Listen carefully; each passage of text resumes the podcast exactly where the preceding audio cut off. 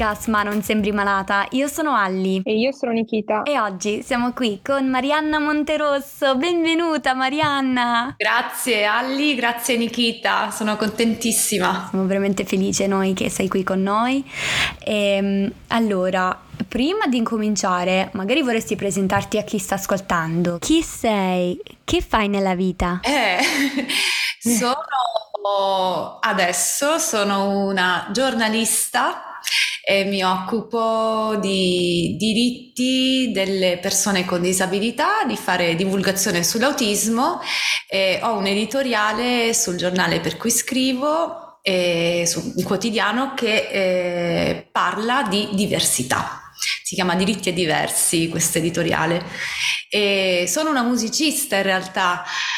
E ho smesso di cantare, eh, sono un soprano, ho fatto la mia carriera nei teatri, ho fatto tantissimi lavori. Per me è complicato rispondere a questa domanda perché eh, ho sempre cercato nel, un'identità nella mia vita eh, che corrispondesse poi a in realtà un'identità sociale, no? Eh, certo. Sei, sì. Eh, sei cosa fai, cioè funziona così, un'etichetta forse. Ehm, e questa questa problematica me la sono portata avanti per tanti, tanti anni, fino a quando finalmente eh, ho capito chi sono e ho capito che non sono una persona sbagliata, una persona malata. E, e sono però una persona autistica. Ecco. l'ho scoperto tardi, l'ho scop- purtroppo l'ho scoperto tardi. Appunto, tu sei qui per parlare delle tue diagnosi. Quali sono? Perché hai più di una se non mi sbaglio, giusto? Esatto. Sono, allora, vuoi sapere quelle eh, giuste? Sì, sono una persona autistica, sono stata, adesso ho 47 anni, eh, sono stata diagnosticata pochi anni fa. E Mm, autistica e ADHD, diciamo ho due neurodivergenze. Per chi non lo sapesse, la neurodivergenza fa parte dei eh, tanti funzionamenti del, del cervello umano, no? Si chiama neurodiversità tutte le menti umane diverse e mm, la neurodivergenza come l'autismo, la DHD, ma poi ce ne sono tante altre, fa parte di, di, una minoranza rispetto alla tipicità eh, di, un, funzionamento diciamo più, più, consueto, più tipico appunto. Però mi sono sempre sentita eh, diciamo come una, mm, una pianta grassa dentro un vaso di ciclamini.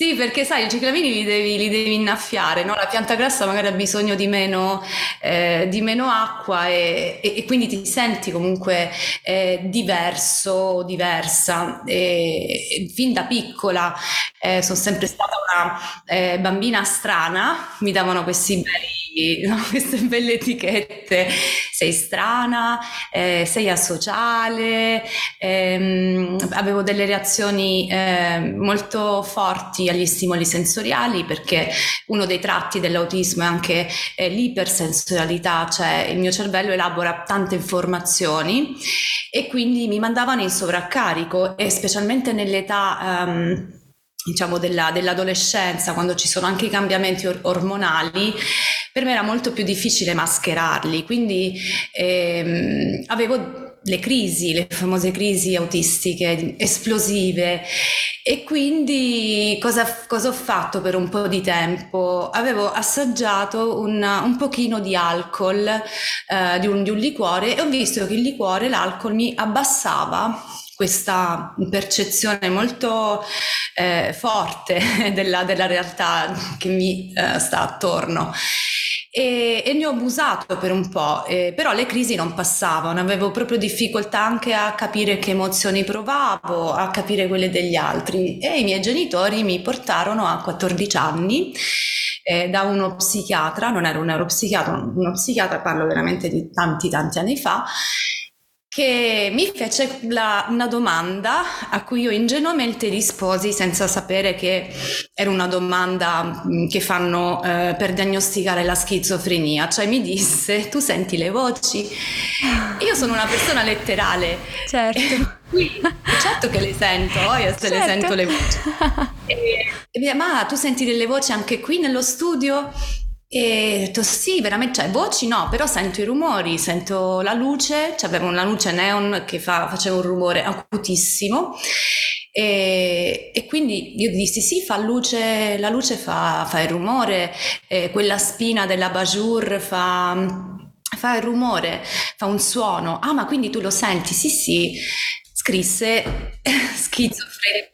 No, tu sorridi mentre racconti, magari ci ridiamo su pensando al passato, però cioè, c'è anche il lato, cioè, mamma mia, cioè, pesante sta cosa, una diagnosi così sbagliata. È stato pesantissimo, ma io me ne sono resa conto nel, negli anni successivi perché la diagnosi di schizofrenia è una diagnosi molto importante e abbinata alla, alla diagnosi ovviamente mi prescrisse una terapia farmacologica che io mh, diciamo la, presi questi farmaci, psicofarmaci per uh, i quattro anni successivi alla diagnosi fin quando finalmente eh, eh, mi trovavo a Bologna e mh, ebbi un altro meltdown e, mh, e incontrai eh, una persona a cui sono grata e sarò sempre grata per la vita, questa dottoressa che si chiama Maria Elena Graziosi, è una neuropsichiatra del Sant'Orsola e che mi disse ma tu non sei schizofrenica, cioè tu hai problemi di adattamento, cioè questi farmaci per cosa li prendi? Tra l'altro i farmaci non mi fanno ehm, l'effetto tipico che fanno le persone neurotipiche perché eh, mi fanno effetto paradosso, cioè non, mi facevano nulla e questo è anche un bene perché ne ho, ne ho, presi veramente tanti perché questo medico me li cambiava spesso perché non mi faceva, facevano niente. E, ehm, e, e mi sono persa. che insomma, in poche parole, diagnosi sbagliata, terapia eh, sbagliata e poi sei arrivata a Bologna e meno male hai incontrato questa dottoressa. Eh, poi stavo pensando prima, Mm, cavolo Marianna, insomma, parlando ora di neanche tantissimi anni fa perché sei giovane, insomma, eh, quindi dai, però insomma avevi 15 anni, quindi si parla di, sono discalculica, aiutatemi. uh, Anch'io sono discalculica, uh, non ti posso Ok Ali, facciamo dai, una decina di anni fa? Giusto, dai. Una decina, anche... Una no, decina, dai. No, no, no, solo 30 anni fa, eh. Ah, 30 anni fa, eh, ecco. Anni no, fa, ti davo ecco. di meno, eh, Marianna, sembri giovanissima. 47 anni. no, eh, no non l'avrei mai detto, non l'avrei mai detto. No, li porta benissimo, infatti Ma me lo ricordavo quando l'aveva detto e mi è rimasto impresso. Solitamente non mi ricordo mai l'età delle persone, però mi sei rimasta impressa Marianna perché no, davvero... Le porti bene, guarda. E, ehm, considerando, cavoli, eh, quell'epoca, poi tra l'altro tu eh, sei di origine calabrese, giusto? Esatto. E da lì c'è da, anche lì c'è da dire un, un, po' di cose, no? Riguardo un po' la Calabria. La... sì, diciamo che eh, appunto lo stigma verso le eh, persone che hanno disabilità è molto molto eh, forte qui. E, ehm, L'autismo è sempre stato eh, associato, purtroppo anche adesso, non solo allora, al disturbo mentale. E qui purtroppo chi eh, ha anche un disturbo mentale eh, non, um, non, viene fatto vedere, cioè i familiari dei, del, di queste persone eh, tendono a segregarle in casa oppure quello che eh, c'è come opzione è la segregazione negli istituti. Prima c'erano eh, i manicomi, i famosi manicomi, poi con la legge Basaglia sono stati aboliti, però di fatto eh, succede che anche insomma, il sistema sanitario nazionale eh, non preveda una, eh, diciamo, un progetto di vita effettivo, cioè non ci dà gli strumenti, eh, parlo di disturbo mentale, ma parlo anche purtroppo delle persone autistiche con gravi compromissioni, quindi anche magari con deficit cognitivo, deficit intellettivo o disturbo mentale associati all'autismo, eh, dicevo, non prevede eh, una, un'autonomia eh, un lavoro, un futuro dopo i 18 anni, perché purtroppo le leggi sono così. Io conosco anche persone autistiche qui in Calabria a cui è stata tolta la certificazione di 104 perché sono riuscite a diplomarsi. Questo è tremendo. Sì, perché ehm, dovete sapere che eh, i famosi livelli dell'autismo, no? 1, 2, 3, i livelli di gravità, in realtà non è la gravità dell'autismo, ma sono i livelli di supporto e di assistenza alla persona autistica. E questi devono durare tutta la vita, cioè non è che tu dopo i 18 anni ti sparisce una compromissione, perché è chiaro se hai anche una compromissione associata la, la condizione diventa grave. E, e, come no avere, non so, un, essere autistica e avere un deficit intellettivo importante è giusto che lo Stato ti, eh, ti, aiuti, ma ti aiuti ad avere una vita dignitosa, ad, ad avere una casa, ad avere un lavoro, poterti sostenere e da, da, prima a, avere diritto all'istruzione superiore, che è una cosa di cui eh, non si parla mai perché si dà per scontato che le persone autistiche non facciano l'università. Ci sono delle difficoltà io ho avuto difficoltà eh, insomma a laurearmi, tante difficoltà, ma eh, comunque eh, ho avuto la possibilità economica di andare via dalla Calabria e ed è stata la mia salvezza, ma se i miei genitori non mi avessero pagato l'università, io non, avrei, non, av- non sarei mai andata a Bologna e allora il DAMS eh, musica c'era solo a Bologna, quindi dovevo per forza andare lì. Eh, infatti, infatti. E mi fa venire in mente, tra l'altro, ehm, Calabria ho collegato al fatto, scusami, io ho il vizio di saltare da un argomento all'altro, quindi mi devi perdonare questa cosa, eh, cioè proprio entro di prepotenza. Eh, mi ricordi ehm, che tu su Instagram comunque fai divulgazione e avevi fatto anche un appello, se non sbaglio, una, un appello, insomma, correggimi se, Uh, se sbaglio, eh, riguardo a, al discorso uh, della Calabria. Eh, sì, perché... il discorso della Calabria sì, perché ehm, guarda, ti racconto brevemente, tutto è partito con appunto questo, questo editoriale eh, di cui parlavo prima, diritti e diversi, e mi sono resa conto che eh, parlando eh, con un linguaggio, eh, diciamo, forbito il linguaggio che eh, noi attivisti, attiviste utilizziamo anche sui social, no? È comunque sempre aggiornato in merito sia alle neurodivergenze ma comunque alla disabilità, no? il corretto modo di narrare eh, le condizioni di disabilità, le persone comunque mh, mm, mi sono resa conto che non avevano accesso a questo tipo di, ehm, di, di narrazione. E quindi ho pensato di portare eh, questo lavoro su, eh, su, Instagram, sui social con dei reel eh, così. E mi, mi è capitato... Che sono bellissimi, scusami se ti ho interrotto. Grazie. E, e, mi è capitato di ehm, eh, fare una presentazione qui in Calabria di un libro eh, che si chiama Ce la fai, eh, di un mio amico che ha una disabilità motoria, eh, si chiama Gian Giacomo Tedeschi, ha paralisi cerebrale. E questo libro parla di sesso e disabilità sesso, non sessualità, quindi già eh, diciamo, rompe tanti tabù. E mm, siamo rimasti sconvolti perché eh, durante la presentazione eh, sono state fatte delle domande ehm, e sono stati lanciati degli anatemi da parte delle persone verso il povero Gian Giacomo eh, della serie non, non, si può parlare così. E c'erano anche gli ospiti di queste associazioni, persone di 40 anni, 50 anni, 60 anni che venivano a conoscere l'autore del libro, ma non avrebbero mai letto il libro perché non sapevano leggere e scrivere.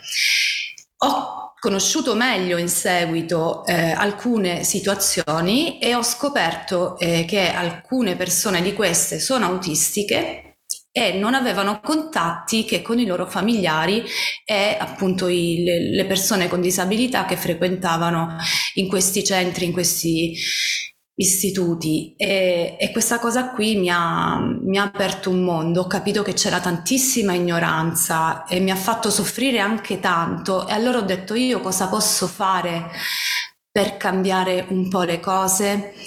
Perché ehm, io ho la fortuna di essere sposata e di avere mio marito che provvede al mio sostentamento ma da sola non ce la farei, ho tantissime difficoltà, non ho abilità sociali per niente e anche mantenere i lavori per me è molto difficile quando sono lavori che si fanno eh, diciamo in, in, gruppo, no?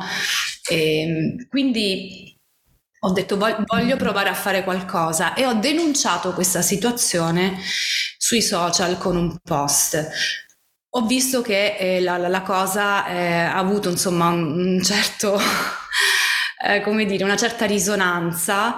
E, ehm, e poi ne ho, ho, approfittato di quel post che ho fatto ehm, appena mi si è presentata l'occasione eh, poco tempo fa di poter interagire con le istituzioni, quindi con uh, la, i consiglieri regionali che si occupano appunto di eh, monitorare anche no, le, le, situazioni eh, di disagio o anche quelle eh, delle persone con disabilità in Calabria, ho avuto modo di parlare finalmente alle istituzioni ed è stata la prima volta in Italia penso, in Calabria sicuramente, perché sembra che sia l'unica persona autistica, eh, che una persona autistica cominciasse a dire esistiamo, esistiamo anche dopo i 18 anni, l'autismo non finisce con una certificazione di disturbo del neurosviluppo perché eh, l'autismo dura tutta la vita e ho finalmente, Nicola Elli, ho avuto modo di parlare di diritti. Diritti che ci vengono negati costantemente, diritto all'istruzione superiore, diritto a una vita lavorativa eh, decente e ho denunciato tante cose, tra cui anche le, la volontà, le volontà politiche, le volontà, le volontà insomma, le, le autorità e chi, e chi legifera sul, sull'autismo di non interpellarci mai, perché tutte le decisioni che prendono le prendono senza il confronto con la comunità autistica, verbale, cioè quella che può parlare com- come me, come tante altre persone che hanno deciso di narrare l'autismo in prima persona perché purtroppo eh, si patologizza sempre ciò che non, non, non, è una malattia, perché l'autismo, non, ricordiamolo, non è una malattia, ma le nuove linee guida nazionali eh, per l'autismo che stanno stilando sono indirizzate alla terapia farmacologica e non è un caso che ci nascano questi spot adesso, se vedete in, in, tv, si comincia a parlare di autismo associato alla parola psicopatologia. E questo messaggio è veramente fuorviante perché l'autismo non è un disturbo mentale, non è un disturbo psicologico, non è una psicopatologia. Poi è chiaro che se una persona associata all'autismo ha altre problematiche, è chiaro che prende i farmaci, ma cominciare a somministrare farmaci già dalla tenera, infa- dalla tenera età, no? nelle neuropsichiatrie infantili, è una cosa dannosissima e si promuovono appunto questo tipo di, si promuove l'assistenzialismo. Ed è una cosa brutta perché se nascono questi centri, nascono questi istituti e si finanziano sempre eh, appunto queste cose, noi non avremo mai i nostri diritti. Cioè io non posso pensare che se io fossi vissuta eh, qui in Calabria, se continuato a vivere qui in Calabria, avessi avuto gravi compromissioni, io a quest'ora sarei lì assieme a quelle persone che ho incontrato e avrei vissuto la mia vita senza, senza sapere neanche chi sono. E ho provato a cercare di eh, aprire un canale con le istituzioni. C'era il garante per l'infanzia eh, calabrese che ha preso il mio discorso l'ha voluto scritto da presentare in giunta, anche perché gli osservatori, eh, l'osservatorio regionale per l'autismo qui in Calabria, c'è questa legge che eh, purtroppo si, eh, si, si, parla di prevenzione e cura e eh. voi capite bene che se si, cioè, se si, legifera sulla prevenzione e cura cosa succede? Succede che finanziano eh, le, le, le, come si dice, le, lobby farmaceutiche e eh, le ditte che costruiscono eh, questi istituti.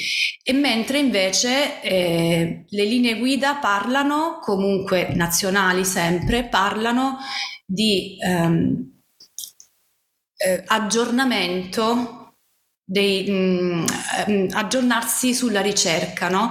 di eh, prendere tutti i dati disponibili, eh, aggiornati, eh, la ricerca scientifica sull'autismo per poter poi ehm, intervenire sulle persone autistiche e di fatto però non si sta facendo perché se davvero si desse ascolto alla ricerca e ai ricercatori scientifici, eh, l'autismo non, non, sarebbe più visto così.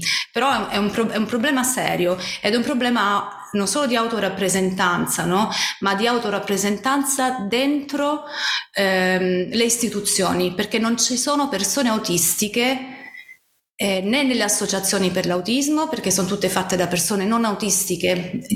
Sì, è vero, ci sono i genitori delle persone, ma non sono autistici, quindi hanno sempre quel, quel, quella, quel modo di raffigurare l'autismo e di narrarlo che non, non fa bene. Ed è quello che stiamo provando a, a fare su, sui social e purtroppo ci rendiamo conto, abbiamo tutti i giorni, quotidianamente, messaggi da parte delle famiglie, da parte dei genitori che ci chiedono ah ma cosa dobbiamo fare se mio figlio ha una crisi? Ed è bello da una parte perché ti senti utile, per carità, però dall'altra cioè, è grave una cosa così che un genitore ti venga a chiedere cosa devo fare con mio figlio, ma all'ASP cosa ti dicono? Al, I suoi terapeuti cosa ti dicono? Eh, ma mi dicono che devo, devo dare la medicina, mi, mi, dicono che lo devo calmare, però non sanno neanche riconoscere quando un bambino va in sovraccarico e questo è, è il lavoro che si, insomma, si sta provando a fare. Ed è bellissimo, è così importante. Cioè, è fondamentale il lavoro che stai facendo perché eh, poi oggi hai spiegato un sacco di, di, cose che penso che siano molto importanti. Il fatto che tante persone chiamano l'autismo una malattia e non si dovrebbe, ehm, cioè tante cose che tu vedi quotidianamente le persone parlarne in modo sbagliato, usando termini sbagliati, errati. Quindi Insomma, ti ringrazio perché parlarne aiuti tantissime persone e come dici tu, non, il lavoro che fai tu non è abbastanza, serve aiuto a livello dello Stato, del governo, del, del, anche regionale, a livello regionale.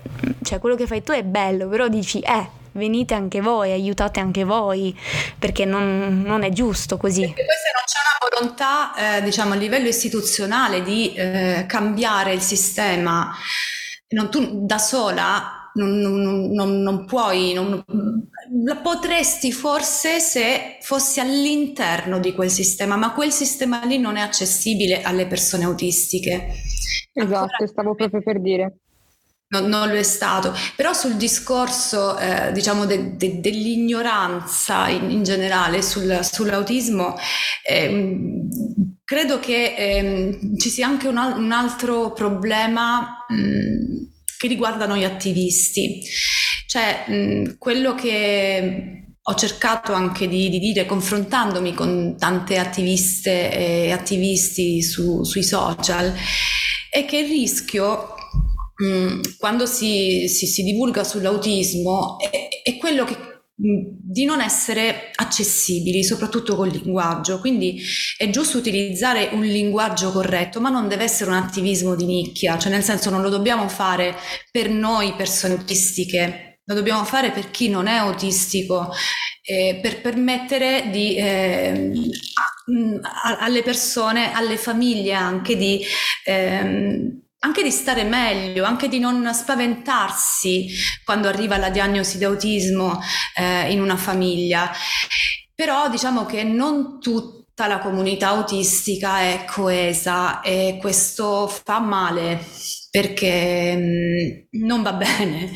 L'attivismo deve essere, secondo me, intersezionale e deve essere sganciato dalla dinamica uh, dei social, quindi dalla legge del più follower, dal fatto che comunque sì, ormai tu hai fatto la tua carriera, tra virgolette, di uh, divulgatrice o divulgatore, quindi qual è la, le, vendi il tuo libro, ma non è quello, cioè l'attivismo, non, non, sì, uno fa self-advocacy, va benissimo, però non dire che sei attivista, perché Concordo. poi confronto con, eh, con, il mondo reale è ben diverso. Infatti, una delle, delle, rubriche, dei format che ho sul mio profilo è autismo per strada.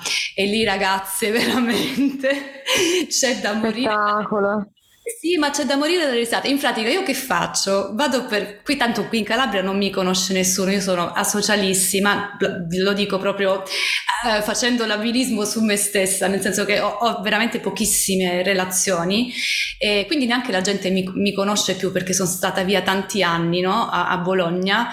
E, ho vissuto, quando sono tornata, ho vissuto fuori dalla, diciamo, da, dalla mia cittadina e la gente manco sa chi sono. Quindi io vado sul lungomare di Soverato con il mio telefono in mano e dico alla gente che, a cui chiedo ti va di fare una video intervista brevissima, sono una giornalista, eccetera, e, e chiedo cos'è l'autismo. E la gente mi risponde, una signora mi ha risposto, ah sì, manca un cromosoma e quindi è, oppure no, oh, ma no. le persone autistiche, eh, sì sì lo so, cioè, ma, ma, proprio co- ti rispondono convinti, sì sì lo so, ah cos'è?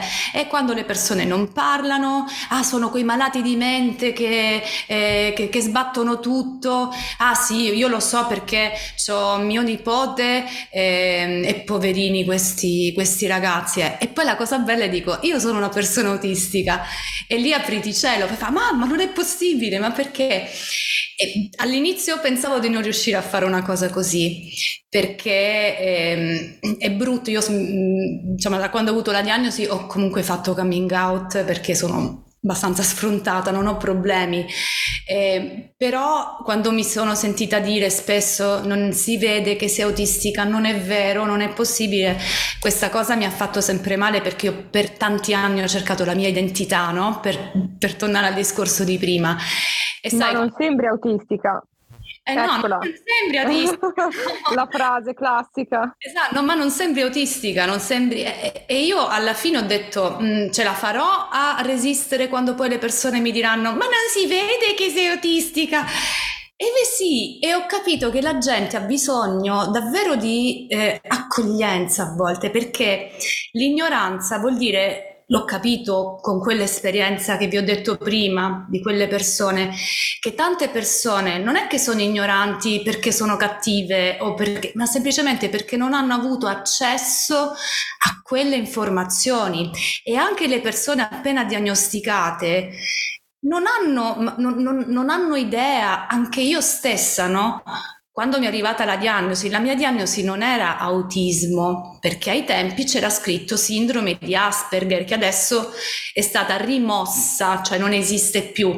La sindrome di Asperger si intendeva l'autismo senza compromissioni ma mh, adesso non, eh, non, si usa più. Alcune persone autistiche ancora utilizzano questa terminologia non rappresenta me, ma io non posso andare a sindacare sulle persone su come vogliono essere eh, definite. L'importante però è che si dia, diano delle informazioni corrette e, e succede appunto che, che, quando poi parli, no? commenti sui social e, e, magari c'è qualche persona autistica che non usa il termine giusto, eh, che tante persone cosa fanno? Si gli vanno addosso e, e, questo cosa fa? Aumenta il gap, aumenta la distanza, aumenta il fatto di non sentirsi più parte di qualcosa di, di cui ha bisogno di sentirti parte, perché io quando ho saputo di essere autistica ho conosciuto persone autistiche e mi ho detto ah che bello finalmente mi sento a casa finalmente e tu pensa se mi avessero eh, massacrata di parole no? Di, di, cattiverie. Ah no ma tu hai detto che sei Asperger e quindi e, cioè Dice allora ti senti sbagliata anche nella tua stessa comunità. Questo non, non, non deve accadere. Ho scoperto proprio che le persone sono affamate anche di eh, sapere proprio. Eh, è, un, è, un, è, un, format che me, a me piace tanto, insomma spero che piaccia anche alle persone che lo seguono. È bellissimo. Io ho iniziato a vedere, tra l'altro devo recuperare anche l'ultima intervista, se non sbaglio, con Emilio, che avevo iniziato a vedere ma mi hanno interrotta, ecco. Però eh, davvero eh, è fantastico perché eh, ti, ti, dirò Marianna, io eh, ero una di quelle persone ignoranti fino a pochi anni fa.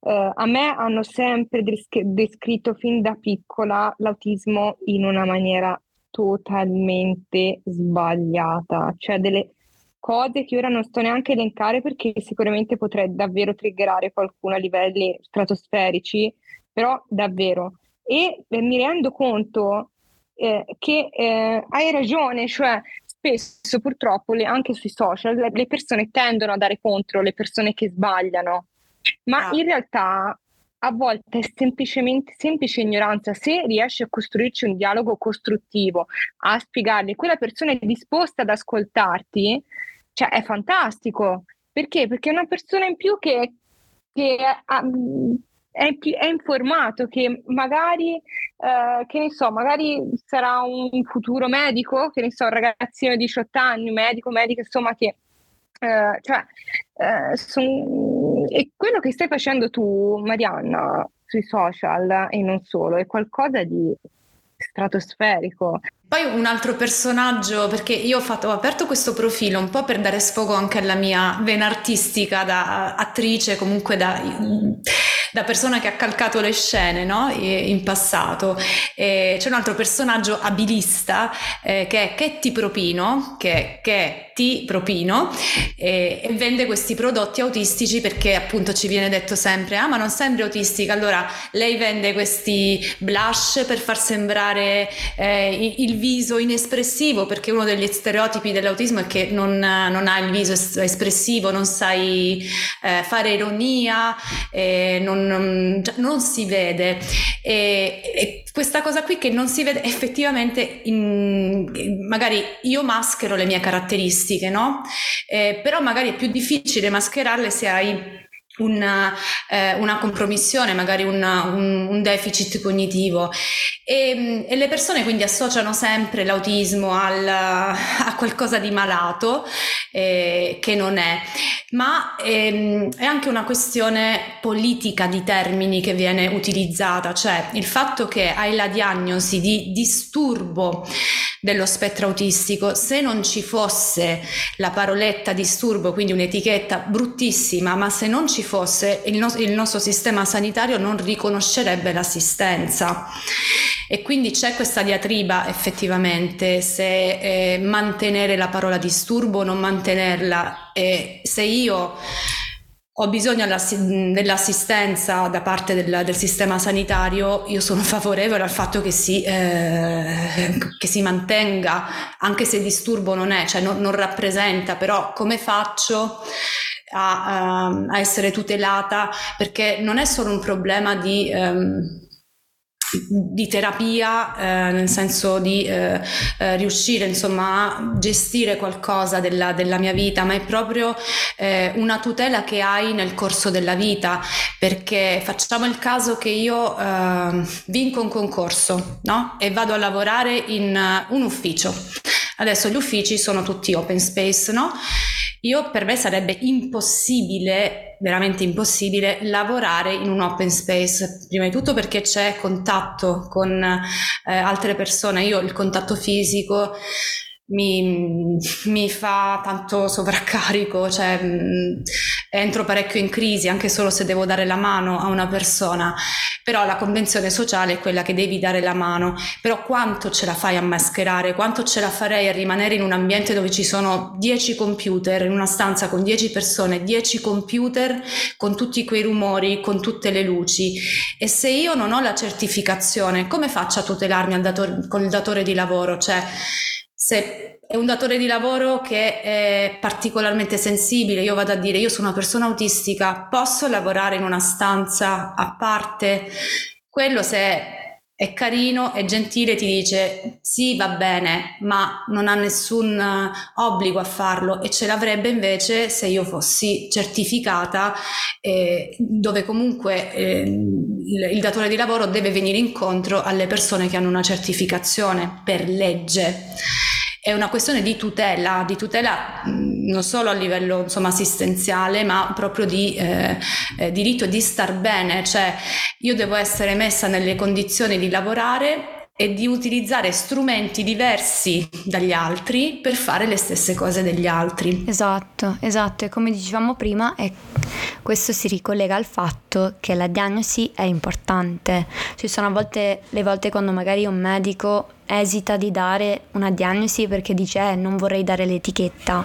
E, ehm, tu invece cosa diresti? Io direi che casi? la diagnosi, e specialmente le diagnosi precoci, sono fondamentali, fondamentali, perché il mio cruccio più grande è non averlo scoperto prima, cioè se io avessi scoperto prima che ero autistica non mi sarei sentita sbagliata sicuramente, ma avrei proprio um, affrontato le cose in modo diverso, avrei, mh, mm, mi sarei anche fatta aiutare in modo diverso perché ehm, le, le, parole sono, sono, importanti, cioè tu ti colpevolizzi una vita per, per come sei fatta e non, non, va bene.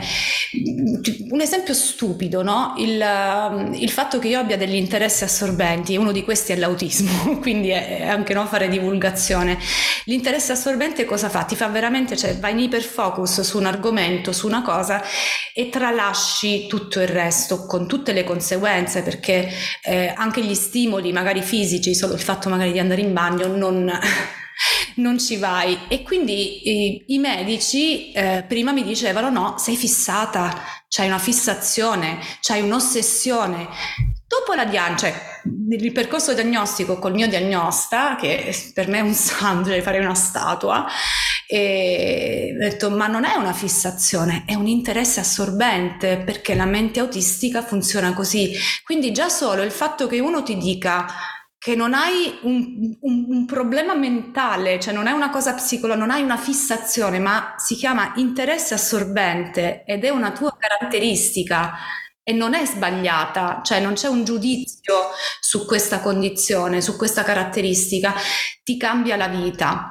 Poi ovviamente per un, per un bambino o una bambina eh, avere il supporto dell'insegnante di sostegno a scuola perché comunque abbiamo stili di apprendimento diversi, eh, il modo di relazionarsi diverso e avere anche il diritto ad avere il proprio spazio personale, cioè non essere costrette, costretti a interagire nelle modalità eh, che sono mh, diciamo tipiche è, è una grande cosa, cioè cambia, cambia la vita ma eh, appunto se hai la diagnosi significa che lo Stato deve spendere soldi per te. E quindi ecco perché succede che tante volte anche, e io sono testimone perché ne conosco tante famiglie che hanno bambini autistici con compromissioni, quindi non è manco dire Marianna che non si vede, quelli si vede come, e ritardano fi, fin quando e, e, in questo modo cioè, ritardando il percorso diagnostico eh, ne va poi che queste persone crescono anche senza eh, un'istruzione, non apprendono le, la, proprio le basi neanche a leggere e scrivere e qui in Calabria funziona parecchio così purtroppo. Mm-hmm. Mm-hmm. No, è molto importante. Poi mi piace molto questo cambiamento che hai avuto solo con la diagnosi dal medico che ti dice sei ossessionata a, a dirti guarda schizofrenica. sì esatto a dirti ehm, questa è una tua cat- caratteristica, usando poi un linguaggio più positivo, ehm, non danneggiante, ma che ti, ti, aiutava anche a costruire la tua identità, immagino. Non è più patologizzante, non sei più trattato come un'emergenza, no? come, come ne parlano, c'è cioè l'emergenza autismo, si sta diagnosticando, cioè ci sono tanti casi in più, aiuto, cosa succede? E grazie che ci sono, e meno male che ci, che ci sono le diagnosi significa che la ricerca va avanti e anche eh, il fatto di poter pensare che una persona è neurodivergente non deve essere più una cosa che, che scandalizza tanto, ma eh, dovrebbe proprio cam- cambiare tutto e la, mm, anche i medici eh, dovrebbero essere aggiornati su, su tante cose. Io prima ho parlato di ipersensibilità, no? ipersensorialità, scusate, e c'è anche l'iposensorialità e questa è una cosa che non, eh, se non viene valutata, cioè e anche la persona magari non è consapevole, crea un sacco di danni. Vi faccio un esempio mio, a me è successo ehm, da piccola, mi sono rotta una, una gamba mentre giocavo a pallavolo, ero una pallavolista e mm, me ne sono accorta dopo tanto tempo, cioè quando il mister mi chiamò e mi disse ma guarda che c'hai il piede gonfissimo perché non sento dolore. Non sento dolore ai muscoli, non sento dolore quando, quando mi rompo le ossa. E mi è successo l'anno scorso che eh, ho sentito un crick alla spalla, ma non ci ho fatto caso. Dopo una settimana non riuscivo più ad alzare il, il braccio e non riuscivo più a muovere le dita. Allora uno cosa fa? Va in ospedale. In ospedale non mi hanno dato il primo soccorso perché mi hanno detto che il trauma è scaduto. Cioè significa che... Ma... Eh, sì, sì, non, giuro, è scaduto significa che se io non riferisco il momento in cui mi sono fatta male, quindi il trauma è pregresso, non hai diritto a che ti faccia la, la, la lastra e non hai diritto ad essere visitata dall'ortopedico. Per cui io ho detto anche, io sono una persona autistica e ho difficoltà nella percezione del dolore, non lo sento. Infatti sono tipo la pimpa, no? Presente la pimpa che c'era tutti quei... quei eh, io sono così, sì. Piena di lividi, cioè mi, mi, faccio male in continuazione. Se non vedo il sangue non mi accorgo che mi sono tagliata. E, e non, non, non mi hanno dato proprio, no, no, no, ma è impossibile che, guardi, sei rotta e poi con i soldi miei, eh, anzi quelli di mio marito, eh, ho fatto risonanza magnetica, ho fatto lastre, sono andata dall'ortopedico privato e eh, avevo rotto il tendine, cioè ho rotto proprio la, la, la spalla, è un ossicino della spalla ed è una cosa bruttissima che il personale medico e sanitario non, non prenda neanche in considerazione che ci possa essere una divergente, per cui tutti i sintomi, no? oppure le, il fatto che io ehm, esperisca in modo atipica, eh, atipico il, il, mondo, viene preso come una, un disturbo. Dice no, ma è impossibile, ma te lo sei inventato. E io sta- poi dopo mi è venuto il dolore, molto dopo, perché ho veramente una soglia altissima. Infatti non, non mi fanno effetto neanche eh, i farmaci e anche questa è una cosa importante da, eh, da dire eh, vi faccio sempre l'esempio di, eh, del, della mia gravidanza. Eh, di solito alle persone che hanno gestosi, io ho avuto una gestosi con le preeclampsie, eh, anzi la sindrome di HELP si chiama in realtà, eh, per cui ti sale questa pressione. Eh, I medici non se ne sono accorti e mm, quando poi era quasi irreparabile eh, la cosa, hanno cominciato a darmi un farmaco ehm, che non è un beta bloccante perché non lo puoi dare in gravidanza, si chiama credo Aldomet qualcosa, che agisce sull'SNC, cioè sul sistema nervoso centrale. A me non faceva nulla quel farmaco perché il mio sistema nervoso centrale è atipico, è neurodivergente. Quindi ho rischiato veramente di morire e ho ancora oggi delle conseguenze ai reni, al cuore, perché non sono stata curata e nessuno mi credeva. Quando io dicevo, raga, io sto male, ma no, no, ma tanto è impossibile, ma tanto è, è bruttissimo perché viene scambiato anche no, quando feci la, la primissima diagnosi no, di schizofrenia, no, ma è ansiosa, no, ma è solo è un problema di stress ho capito, ma il problema di stress non è il, lo stress è un sintomo, no? se, se, vogliamo parlare in maniera patologizzante, no? in maniera medica. Vogliamo capire perché io, se passo una serata in pizzeria, dopo sto tre giorni in coma, eh, non, non, è una cosa normale. E, e quindi i medici, ma anche gli infermieri, non, non, non immaginano neanche cioè non, non, non sembra che, che, se sei autistico devi essere per forza in quel modo lì. Quindi esatto. c'è davvero tanto lavoro di informazione da fare e siamo a rischio noi persone autistiche, perché se siamo, eh, abbiamo delle emergenze eh, non, um, spesso non veniamo neanche credute per, per le cose che diciamo. esatto, cioè proprio, è proprio grave appunto questa cosa e mm, è gravissimo eh, il fatto che tu abbia dovuto spendere di tasca tua eh, e meno male che avevi le possibilità economiche, altrimenti chi lo sa chi lo sa, perché non immagino poi, eh, perché poi mi fa ricordare in mente, mi fa venire in mente, eh, poco fa abbiamo intervistato una ragazza calabrese e ci stava dicendo come a lei, eh, per, mi sembra, non mi ricordo, era un tumore, eh, mi pare, non vorrei dire una cavolata, però quindi rimango in forze, eh, gli abbiano rifiutato eh, di ricoverarla in, tutta, in, tutti gli ospedali della Calabria. Hanno rifiutato di ricoverarla, cioè questa cosa non deve, non, non deve esistere, eppure c'è e purtroppo se ne parla ancora poco, se non eh, te Marianna, perché ho scoperto, eh, sapevo che la situazione era, era grave, ma non fino a questo punto, soprattutto per il discorso autismo e ti ringrazio per averne parlato oggi, eh, però vorrei chiederti anche una cosa.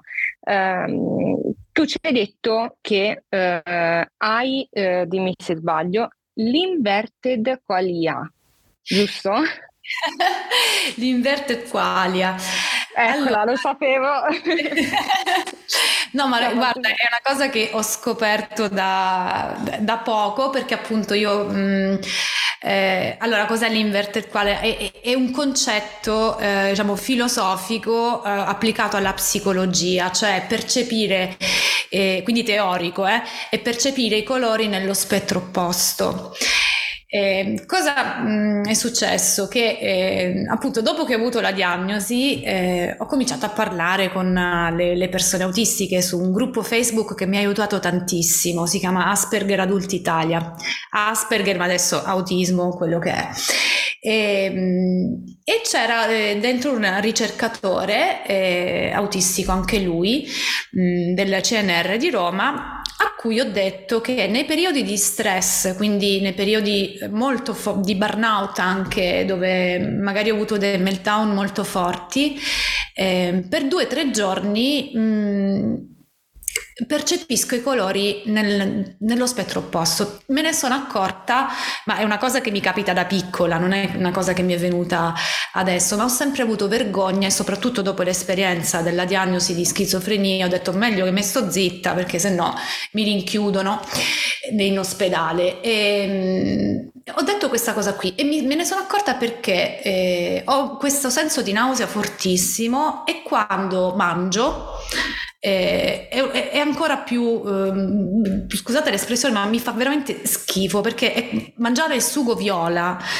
eh, non è una cosa, oppure mangiare un uovo marrone. Mm, insomma, non è tanto bello, piacevole. Vedo tutto, vedo tutto al, al contrario, ma mi capita due barra tre giorni per massimo tre volte l'anno.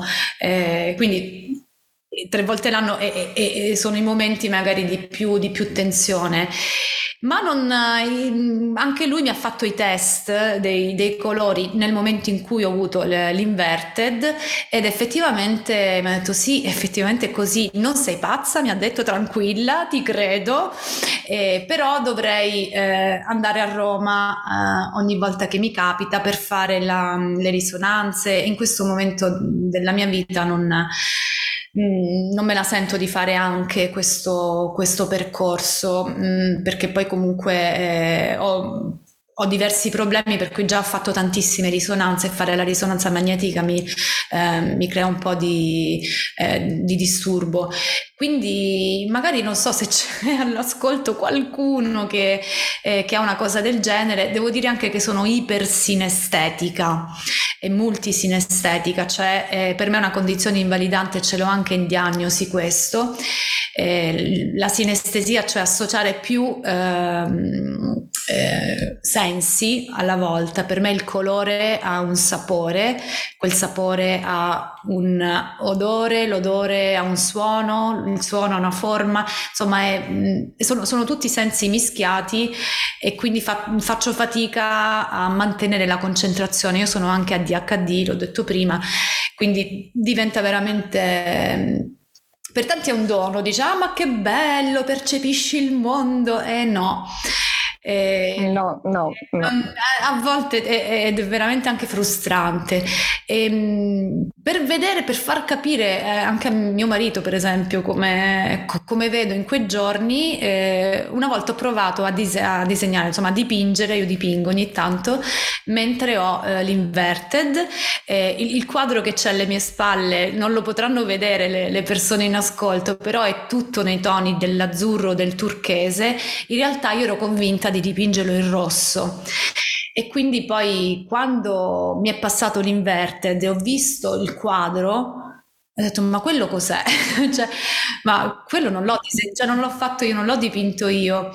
Ed è una, una cosa stranissima, appunto finora sempre teorica. Ehm, non lo so, sarò l'unico caso, buh. Eh, boh, che se c'è qualcuno adesso in ascolto che ha questa esperienza, contattate Marianna che ci porta poi alla domanda come possono trovarti sui social, Marianna. Allora, il mio profilo è Marianna Monterosso, autismo e divulgazione. E lì c'è un canale eh, che mi sono inventata che si chiama Spectrum TV, eh, un canale abilista dove appunto ci sono tante rubriche, tra cui l'ho detto prima quella di Chetti Propino, eh, Autismo per strada e, e, poi insomma tante altre... Mh, mm, tanti altri format in cui mi diverto anche a uh, impersonare persone e poi vi faccio un piccolo spoiler, eh, un altro personaggio che, che, che, vorrei fare è quello di Virgilia de Autis, che come Virgilia accompagnò Dante nell'inferno, no? eh, anche Virgilia de Autis accompagnerà le persone autistiche nell'inferno del linguaggio neurotipico, perché Virgilia de Autis è un'esperta di neurotipicologia, avrà l'accento bolognese. Che bello! Sei bravissima Marianna e ti ringraziamo perché tutto quello che hai condiviso oggi è fondamentale. Io spero che le persone ascoltando penseranno a cosa possono fare loro per um, fare un cambiamento, per informare le persone. Anche solo condividendo i tuoi post sarebbe un bell'inizio. Concordo pienamente. Io vi ringrazio tantissimo, sono, sono proprio contenta eh, non solo di conoscervi, di avervi conosciuto meglio, ma eh, sono contenta che ci date voce, che date voce alla comunità autistica e, e sono son veramente felice di aver potuto parlare, non è scontato per niente parlare, non è scontato per niente essere ascoltate. Questo è, è, una, stato sempre un mio, eh, un mio problema fin da piccola, cioè parlare, essere ascoltata. E poi chi vuole credere creda, però è importante dire le cose e, e avere coraggio di dirle. E ricordo anche eh, che l'attivismo è questo, cioè dire le cose ma farsi capire è difficile, bisogna accogliere, avere pazienza e farlo con passione. Quindi grazie. Grazie a te Marianna, guarda, grazie di cuore per davvero. Eh, speriamo di riaverti qua nel nostro podcast e mi raccomando, seguite tutti Marianna. Infatti, mandiamo abbracci virtuali a tutti quanti, ma ora sto pensando, gli abbracci non piacciono a tutti, vero Marianna? Cioè, hai appena detto oggi in puntata che non piacciono, quindi abbracci virtuali a chi vorrebbe. esatto, sembra un saluto. Oh.